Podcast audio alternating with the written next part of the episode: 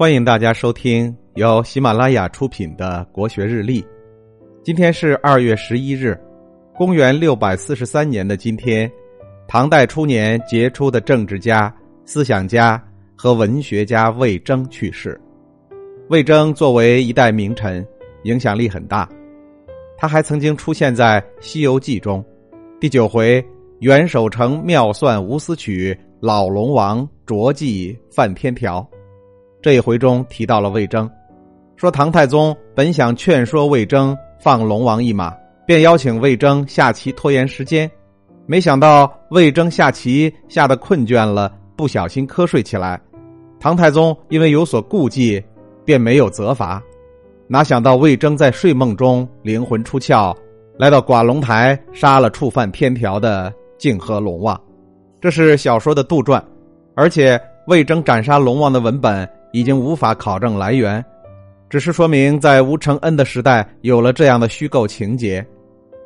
由此可以看出，魏征的刚直不阿、嫉恶如仇，已经可以影响到天庭了。作为常人，魏征不可能斩杀龙王。不过，魏征对于去除皇帝身边的奸臣佞臣，可绝对是一把好手。魏征是历史上有名的谏臣之一。唐太宗也因为魏征的去世，留下一句名言：“以铜为鉴，可正衣冠；以古为鉴，可知兴替；以人为鉴，可明得失。”那问题来了，如何分辨奸臣和佞臣呢？万一错怪了人怎么办？这是你我的疑问，更是唐太宗的疑问。贞观初年，魏征还没有达到最受重用的时候，就已经开始劝谏皇帝除去身边的佞臣。那太宗就说了。我身边任用的人都是我亲自挑选的，都是贤明之人。魏征，你是怎么知道谁是奸佞之人呢？魏征说：“我如今是一介布衣山野之人，的确不能看出谁是奸佞之人。我有个方法，请陛下假装发怒，看看群臣的反应。哪怕有不怕您动怒，仍然直言进谏的，便是好臣子，是正直的人。”如果一见到您发怒了，开始眼神飘忽、阿谀奉承的，便是奸佞之人。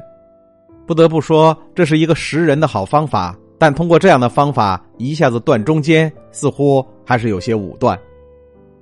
唐太宗有时也会被魏征折腾的有苦难言。有一次，唐太宗得到了一只极好的药鹰。要知道，驯化这种动物古已有之，有人专门干这行。唐太宗就把这只心爱的宠物放在手臂上，玩得不亦乐乎。这时，他远远看见魏征来了，十分紧张。这可怎么办呢？太宗一想，把药鹰直接塞进了宽袍大袖里，紧紧捏着，不让药鹰出动静。其实，魏征早就看见了，自己也在盘算如何应对。眼看着太宗如此沉迷于声色犬马，肯定会影响他成为一代明君。于是，魏征就开始滔滔不绝，从国家大事。到芝麻谷子的小事，一直汇报个不停。太宗还没办法打断他。魏征估计太宗手里的药鹰快要憋死了，才不动声色的转身离开。等魏征离开以后，太宗马上打开衣服取出药鹰，可药鹰早就闷死了。这样一来，太宗没了宠物，想生气又窝火。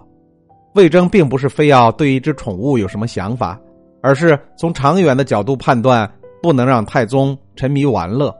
魏征一生都在践行一个良臣和谏臣该做的一切，为了自己的理想，也是为了国家的前程。今天的国学日历就分享到这里。